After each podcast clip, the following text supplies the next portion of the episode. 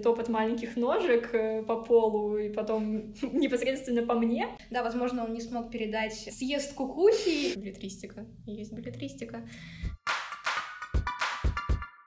Всем привет, меня зовут Таня. Меня зовут Алиса, и это подкаст на троих. Здесь мы обсуждаем книжки, обмениваемся впечатлениями и рассказываем истории. Я, конечно, всем напоминаю, что мы не претендуем на правильность интерпретации трактовок, а просто выражаем свое мнение.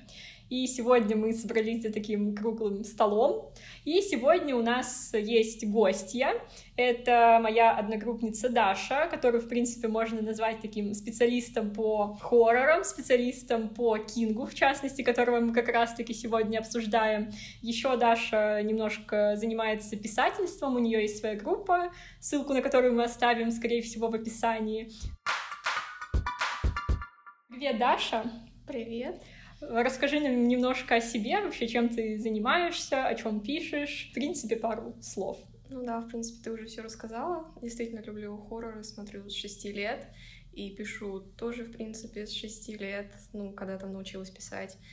А, наверное, это не очень хорошо, потому что кроме хорроров я практически ничего не смотрю, и приучила всю семью тоже к просмотру таковых. И я даже помню один момент, когда мне было 12 лет, на мой день рождения мы с родителями пошли в кино, и когда все семейные просмотры, типа мультики и прочее, мы шли на руку дьявола или что-то такое. Было, конечно, очень весело. Мы сидели втроем в кинотеатре. Ну, в общем, вот. Забавно, забавно. А, вообще, а, на самом деле, я, наверное, сегодня буду говорить чуть поменьше, чем остальные, потому что я не очень люблю а, хорроры, во-первых, из-за того, что в этом слове есть э, звук, который, в принципе, мне не очень нравится, как по мне, может быть заметно. Вот, а во-вторых, э, ну, в принципе, у меня не сложилась какая-то история с ужасами, и я вот даже немножечко засыпаю всегда на фильмах, э, которые мы смотрим вместе это с Алисой. Правда, это правда. Да, потому что, ну, я как бы очень боюсь испугаться, и поэтому я засыпаю раньше времени, чтобы как бы ничего не произошло, и спокойно там два часа, два с половиной э, лежу на кроватке, Алиса рядом что-то смотрит. Пугаться одной. Но вообще, как бы, когда я готовилась к этому выпуску и снова вернулась к Кингу, то я читала вот одну книгу, и мне она не показалась страшной. И, в принципе, сам Кинг говорит о том, что он не пишет хорроры, а он скорее пишет такую саспенс-литературу. И вот у меня вопрос к Даше. Даша, так ли это? И к какому клану, так скажем, можно причислить Кинга? Ну да, я, наверное, с тобой согласна, что это действительно больше саспенс. А, потому что для меня хорроры, наверное, что-то пожестче в этом плане, потому что, ну, допустим, «Голый завтрак», «Бэрроуз» или «Брэд Истон Эллис» и «Американский психопат». Вот это для меня ужасы. «Хинг» — это действительно больше триллер, наверное, и ориентированный скорее на подростков, потому что там постоянно какие-то поиски себя, какое-то самокопание, вот. А теперь для меня, как не очень разбирающегося человека в жанре саспенс, объясните, как бы в чем принципиальное отличие хоррора от саспенса? Ну, я бы не сказала, что саспенс — это как отдельный жанр, это скорее относится к хоррору. А саспенс — это такое тревожное ожидание, mm-hmm. когда у тебя такое ощущение, что ты сейчас чего-то испугаешься, но ты пока вроде не боишься, тревожность. И, по-моему, сам же Кинг в одном из интервью называл саспенс самым сложным приемом среди всех остальных. Ну, то есть, допустим, а, кишки описать просто и показать тоже просто, и понятно, что это вызовет отвращение. А напугать как пугает саспенс, это гораздо сложнее. Мне кажется, что вот, э, возможно, как раз-таки с Кинга начинается вот это вот эпоха э, такой хоррор литературы, в которой важнее не показать вот кровь, кишки, паника, а скорее э, как-то просто вогнать читателя или, если говорить о экранизации зрителя, в такое тревожное состояние. И, в принципе, сейчас мы можем тоже наблюдать за тем, как у нас не какие-то скримеры выползают в всяких ужастиках, ну, я их, конечно, не особо смотрю, но, как мне кажется, а просто это какое-то эмоциональное нагнетание, и ты просто сидишь и такой, типа, во-во, что сейчас будет, и в итоге что-то происходит, и ты как бы не пугаешься, но ты чувствуешь, ну, это какое-то внутреннее напряжение, и просто, не знаю, там, либо мозг взрывается, либо просто такой вау, и все. Да, но знаете, все равно а, многие поклонники творчества Кинга называют его королем ужасов, и это, наверное, обусловлено тем, что многие экранизации все-таки относятся к жанру а, хоррора. И еще такой момент вот тоже интересный, когда я рассказываю о том, что мне, в принципе, нравятся ужастики, я их всегда с удовольствием смотрю, многие мне на это отвечают, а я вот не люблю ужасы, потому что они меня не пугают.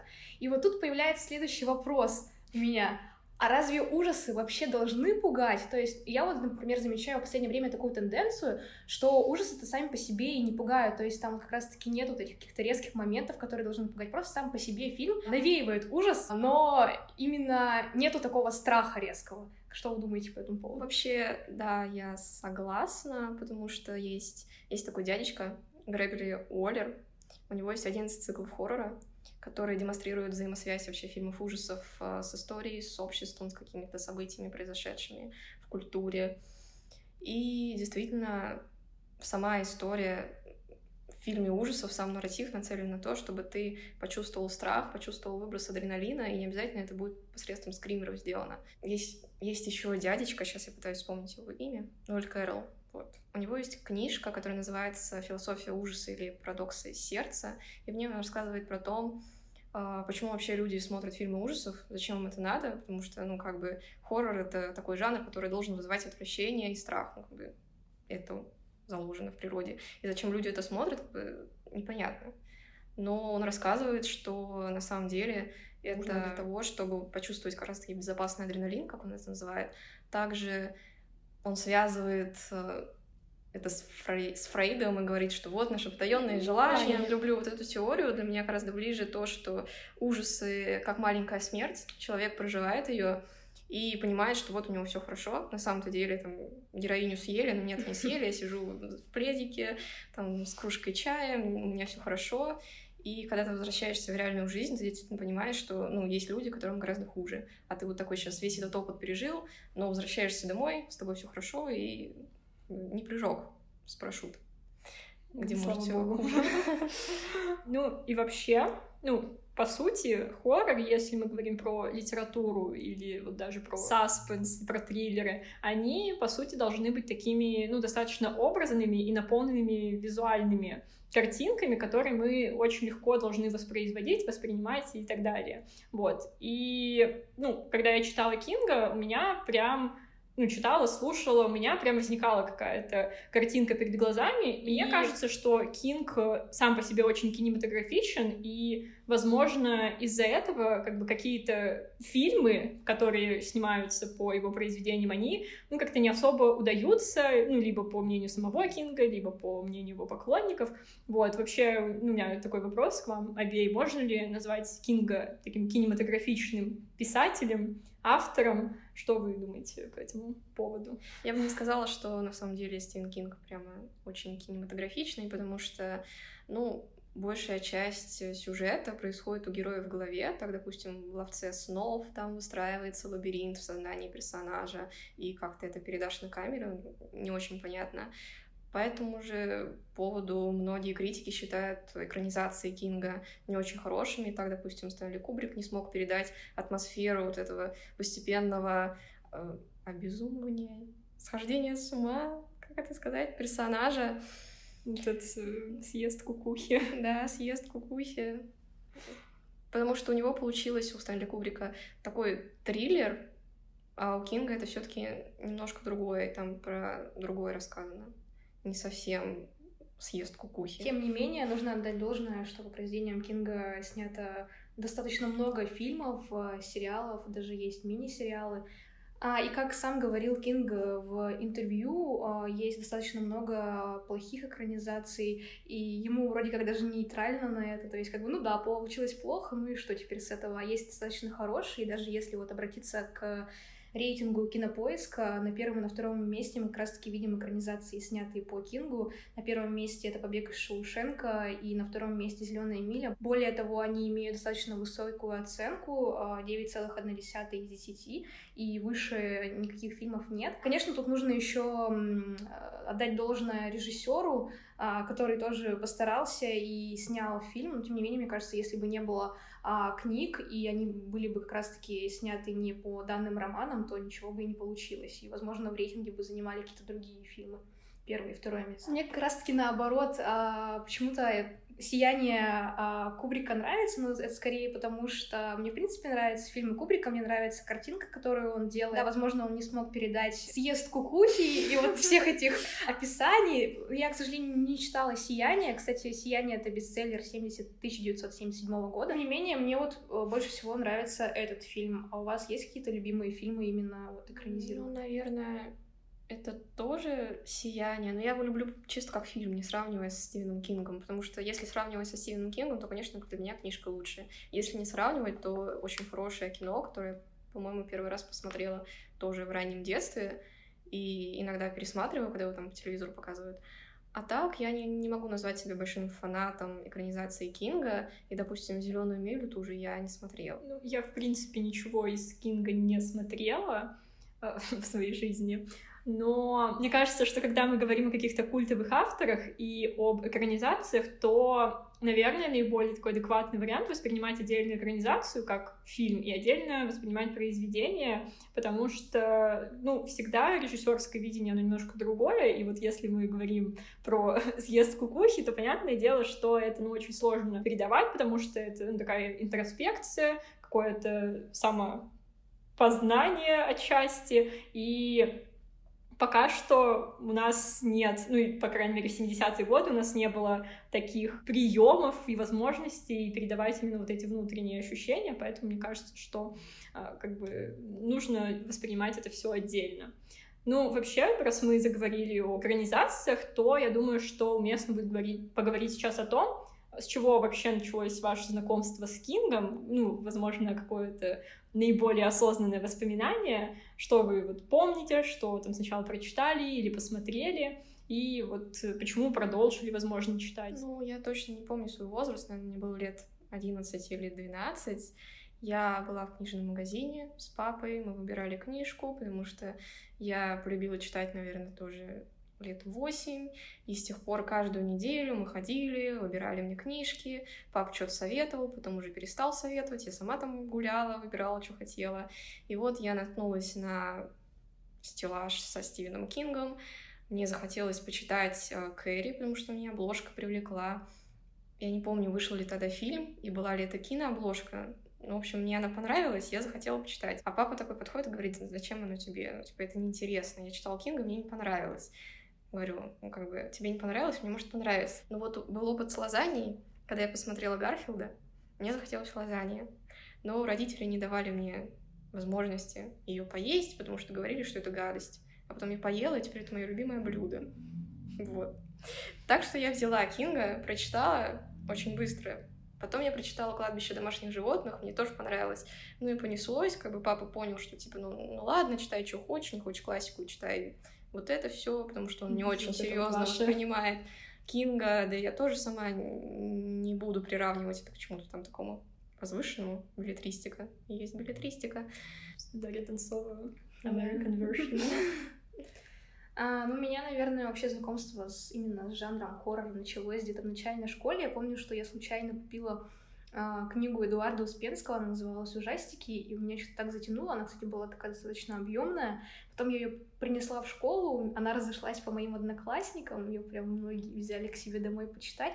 И самое, что интересно, я теперь до сих пор не знаю, у кого она, потому что у меня ее нет, и это очень обидно. А именно э, с Кингом, как я познакомилась, это был фильм а, и причем тогда я еще даже не знала, что это экранизация, снятая по Кингу. А, я просто как-то была в гостях у брата, и вот рассказываю ему о том, что я вроде как ужастиками увлеклась, там смотрю фильмов много всяких хорроров. Он говорит, ой, я тебе сейчас, да, я тебе сейчас включу тут одну интересную картинку. Сама напросилась. Да, сама напросилась, и он включил 14.08, как сейчас помню, я сидела кресле прямо перед телевизором и смотрела ее, а он где-то там сзади посиживал. И мне тогда на самом деле достаточно понравилась эта картина. А, и после этого я посмотрела экранизации Кинга, но это вот было у меня такое первое впечатление, наверное. Что касается непосредственно романов, это был «Мистер Мерседес», и прочла я ее почти, наверное, сразу, как вышла книга, это был год примерно 2014, наверное, возможно, 15 и тогда я не скажу, что она на меня произвела какое-то сильное впечатление, но было достаточно интересно. Еще факт такой, что когда он написал только «Мистер Мерседес», а, это еще не считалось трилогией, хотя сейчас считается. И я даже на самом деле не думала, что он будет продолжать писать э, продолжение, э, вот именно связанное с главным героем, э, полицейским в отставке Биллом Ходжесом. Ну, что можешь себе позволить, как да. бы понравилось, напишу еще. Мое вообще знакомство началось, наверное, лет в 10 или в 11. Я почему-то решила, что хорошая идея начать читать Кинга именно в этом возрасте. Вот, у меня есть такое прям воспоминание очень яркое, когда мне было 11 или 12 лет, я ходила в библиотеку при э, Доме культуры, который был недалеко от моего дома, и брала там разные книжки. И вот я там наткнулась на кладбище домашних животных, и я такая, типа, о, Кинг, классно, все, беру домой, супер. А, пришла домой, ну, как бы начала читать, ну, и как э, любая книга, которая ведет к чему-то ужасному, она начиналась весьма солнечно, радужно и даже так немножко по-доброму. И я подумала, ну, не так уж это как бы и плохо, будем продолжать. И вот однажды моя мама уехала в командировку, оставила меня дома а, одну там на выходные или на одну ночь, ну, в общем, она там была недолго, но мне хватило, потому что я как раз заканчивала читать книгу, и я вот решила, что там 11 вечера — это вот самое то для того, чтобы закончить читать «Кладбище домашних животных. Вот. И я как бы открываю, вроде все нормально, и там начинается какая-то жесть, и я такая просто, господи, почему я начала это читать? А, в итоге я дочитала книгу полностью, но я уже была просто под одеялом, я тряслась, как не знаю кто, я думала, что ко мне сейчас э, кто-нибудь придет, эти, знаете, топот маленьких ножек э, по полу, и потом непосредственно по мне. Вот, это было, конечно, очень страшно, и после этого, мне кажется, я Кинга не читала, я не смотрела вообще, то меня просто отбило все желание. Хотя я начинала, по-моему, с Кэрри, а Кэрри мне, ну, вроде как даже понравилось, не могу сейчас точно сказать. Вот. И потом я снова прочитала Кинга только вот сейчас, когда начала готовиться к подкасту. Вот. Еще прочтешь Кинга или нет? Ну, я думаю, что-то я прочту, потому что, ну, этот опыт мне очень сильно понравился, и я, ну, даже не с точки зрения того, как это написано, а просто с точки зрения хорошего времяпрепровождения и просто вот какого-то, ну, какой-то разгрузки. А, и на самом деле мне вот Кинг больше нравится как личность, потому что всякие его интервью, всякие его выступления — это просто, мне кажется, какие-то шедевры маленькие стендапа. Моя любимая шутка — это вот просто про женщину, которая, ну, сказала Кингу, что вот вы пишете эти ужасные истории, а я вот люблю что-то такое более эмоциональное, чувственное, такое, ну, так немножко подобрее, вроде э, «Побега из Шоушенка», и Кинг такой, ну, вообще-то это тоже я написала, эта женщина такая, быть такого не может. Вот, это прям очень забавно. До сих пор эти картиночки люблю, они у меня где-то сохранены. И, в принципе, если говорить про Кинга, то он, ну, действительно вызывает какие-то вот э, чувства в тебе, которые, ну, как бы ты всегда знал, и которые ты, возможно, всегда чувствовал, но просто в таком немножко обостренном варианте. Вот вам так не кажется? Или вы просто таки читаете, ну, как бы и ладно. И тут я задумалась. Ну да, наверное, с тобой согласна. Ну, допустим, в том же «Сиянии» там или в «Ловце снов», наверное, лучше «Ловец снов» взять, про лабиринт в человеческом сознании. Мне кажется, это очень такая интересная мысль. Я потом сама пыталась вообразить лабиринт у себя в сознании, мне было лет 14, вышло интересно, и там еще не помню, в какой-то точно были, было книге, в «Сиянии», то ли в первой, то ли во второй части, рассказывалось про коробки в голове и как ты их сортируешь. Чертоги разума. Да, да. И вот я тоже начала думать, что у меня там в голове коробочки, вот тут у меня математика, тут у меня география. Кстати, наша географичка говорила, что знания вы носите в авоське, вот там авоська лежала.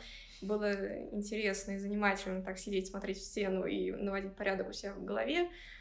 Сейчас я этого не делаю, наверное, это не очень хорошо. Кинг такой первый коуч по тренировке да. памяти. А, этот а, психотерапевт или кто он, а, психиатр Андрей Курпатов 2.0. Ну, 1.0 я бы сказала да, тогда. даже 1.0. First edition. Да, я сегодня такая девушка из Англии. Вообще, я об этом задумалась, когда вот начала недавно и закончила читать 11.22.63, потому что, во-первых, я эту книгу еще даже не только читала, но и слушала, даже по большей части слушала, вот, потому что, ну, там, туда-сюда нужно было ездить, ходить, и вот как бы наушнички, и вот 11.22.63 прям идеально для метро, для всех моих поездок. И когда я это читала, у меня прям включилась, как-то активировалась зона, которая отвечает за какое-то сочувствие героям, потому что раньше ну, как бы я всегда была такой очень сентиментальной, всегда была очень даже слезливой в отношении каких-то книг, фильмов и так далее. Но в какой-то момент это все просто вырубилось, отключилось. И вот э, когда я слушала Кинга, и, возможно, это именно за счет того, что я слушала, у меня как-то это все включилось, и я снова начала переживать.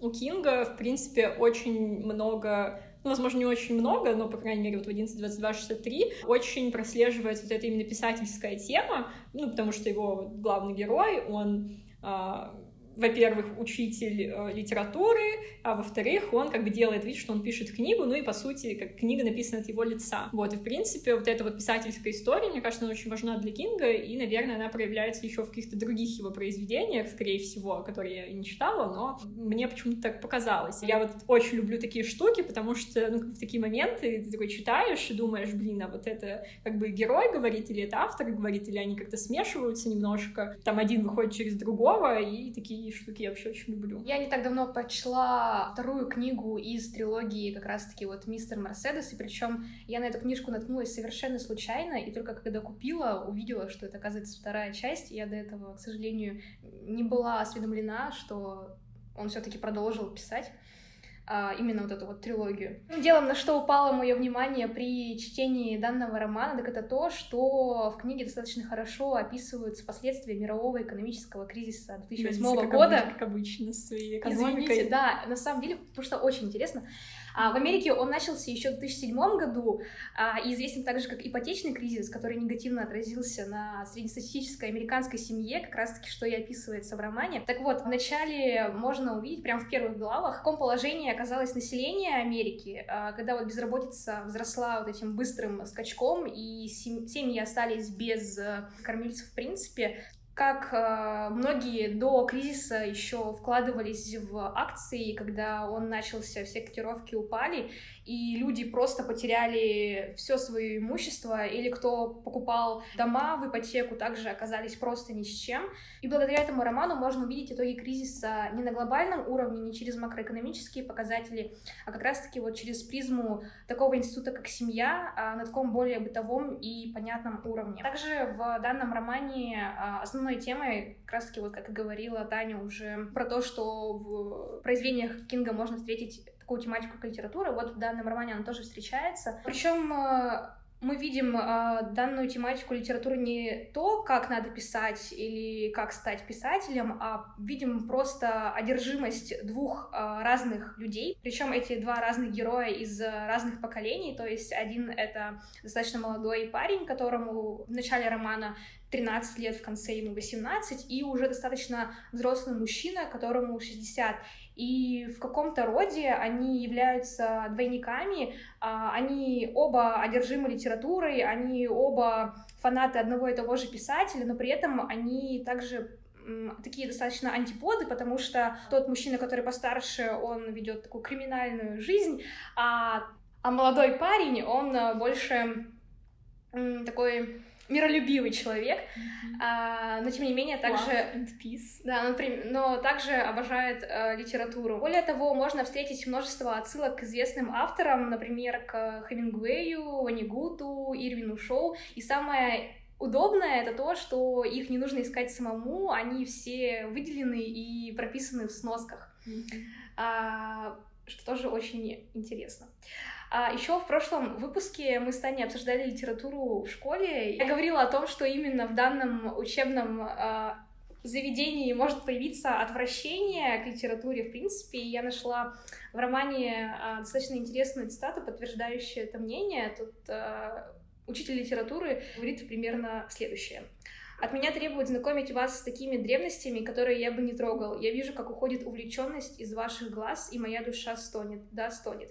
Тоже достаточно так интересно и хорошо сказано, э, и отражает вот эту вот, в принципе, реальность настоящего времени. Что я могу сказать в целом? Произведение мне понравилось, и я могу ему дать э, оценку 8 из 10 и также посоветовать к прочтению. Что ты сняла два балла. Да. Тут расхваливала, расхваливала, ну, знаете, 8 из 10. Ну, наверное, потому что это не моя, так скажем, литература, и я больше люблю э, немного другие жанры и немного э, другое повествование. Нет, Кинг, конечно, крутой, но мне все-таки нравится немного другое изложение. В целом концепт книги интересный, поэтому я ставлю достаточно высокую оценку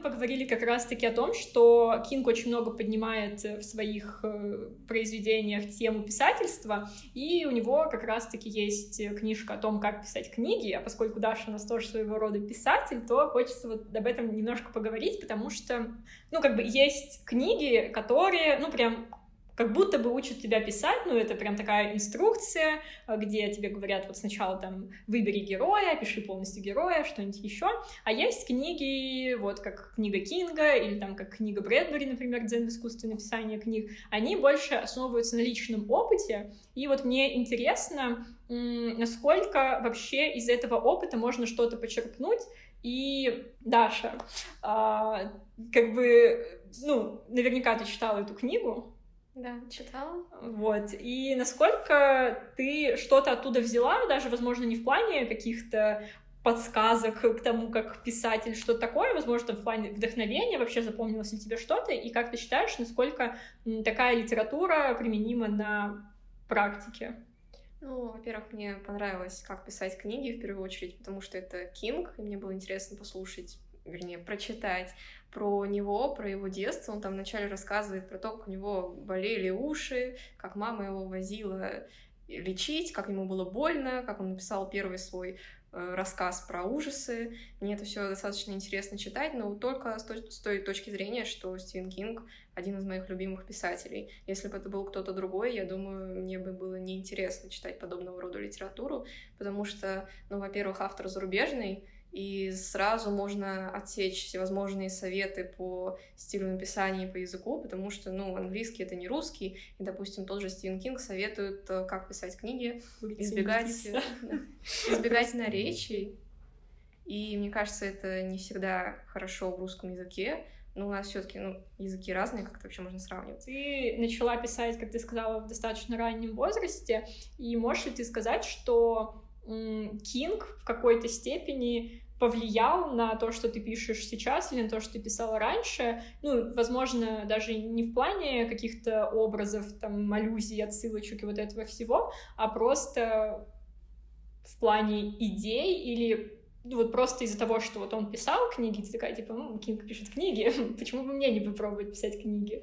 А, да, конечно, повлиял, но писать начала гораздо раньше, чем познакомилась с творчеством Кинга.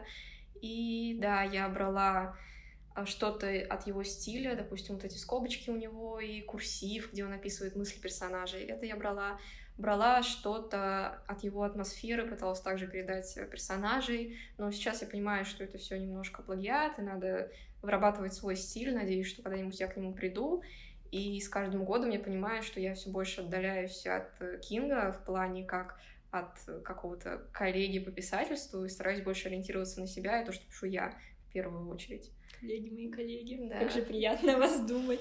Ну, вообще, на самом деле, как э, завещал мой любимый Квентин Тарантино, все гении воруют. Вот, поэтому не нужно по этому поводу переживать. И все новое, хорошо забытое старое, так сказать. Ну, так сказать, да.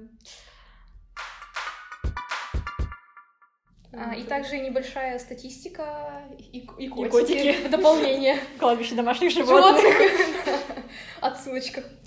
А, в общем, за 2019 год а, самым издаваемым автором в России стал Стивен Кинг. Дарья Донцова, кстати говоря, заняла только второе место, к сожалению, или, к счастью, наверное. Скатилась. Да. Хочется отметить, что за год издали 163 раза Кинга. Общий тираж составил чуть больше одного миллиона, и, не знаю, даже удивительно или нет, но самое популярное произведение стало «Кладбище домашних животных». Статистика и котики.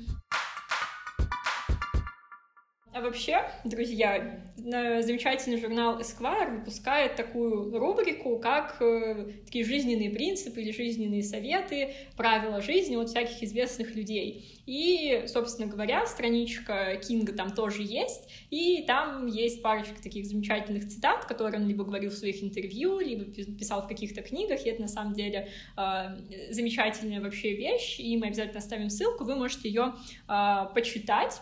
И вот как раз-таки да, там очень много интересных, которые можно выставить на стенку ВКонтакте и просто посмеяться. Да, у нас есть замечательная цитата про спиритические сеансы, на которые Кинг никогда не пойдет, даже если там будет его жена, которая захочет сказать ему что-то важное. Это, мне кажется, совершенно замечательно. Ссылочку мы оставим, обязательно перейдите по ней, почитайте, посмейтесь, выкладывайте э, цитаты на стену или в Инстаграм, отвечайте нас, рассказывайте друзьям. Кинг прекрасен. И мы плавно подвигаемся к концу. И у нас такой завершающий а, вопрос будет к нашей гости. Оказавшись перед Кингом, что ты ему скажешь? Да, у нас такой маленький Познер просочился. Да, почитайте, пожалуйста, мои рукописи и порекомендуйте. Которые не горят. Да. Спасибо вам большое. Вырастили меня. Выросла на ваших книгах. Правда, уже что-то перестала читать. Закончила расти. Да. У него как раз-таки тут новый роман вроде появился, да? Ну, «Спящая красавица». Да, да, да. Не, ну, я читаю, когда не выходит, ну, уже прям дань уважения. А так перестала особо читать. Не «Спящая красавица» у него. Еще какая-то книжка вышла последняя. Институт. Вот, институт. Благородных девиц. Спящих красавиц. Ну что ж, наша э, Кинги вечеринка закончилась. Вот, и мы вам, конечно же, желаем найти своего автора или, возможно, найти свою любимую книгу у Кинга.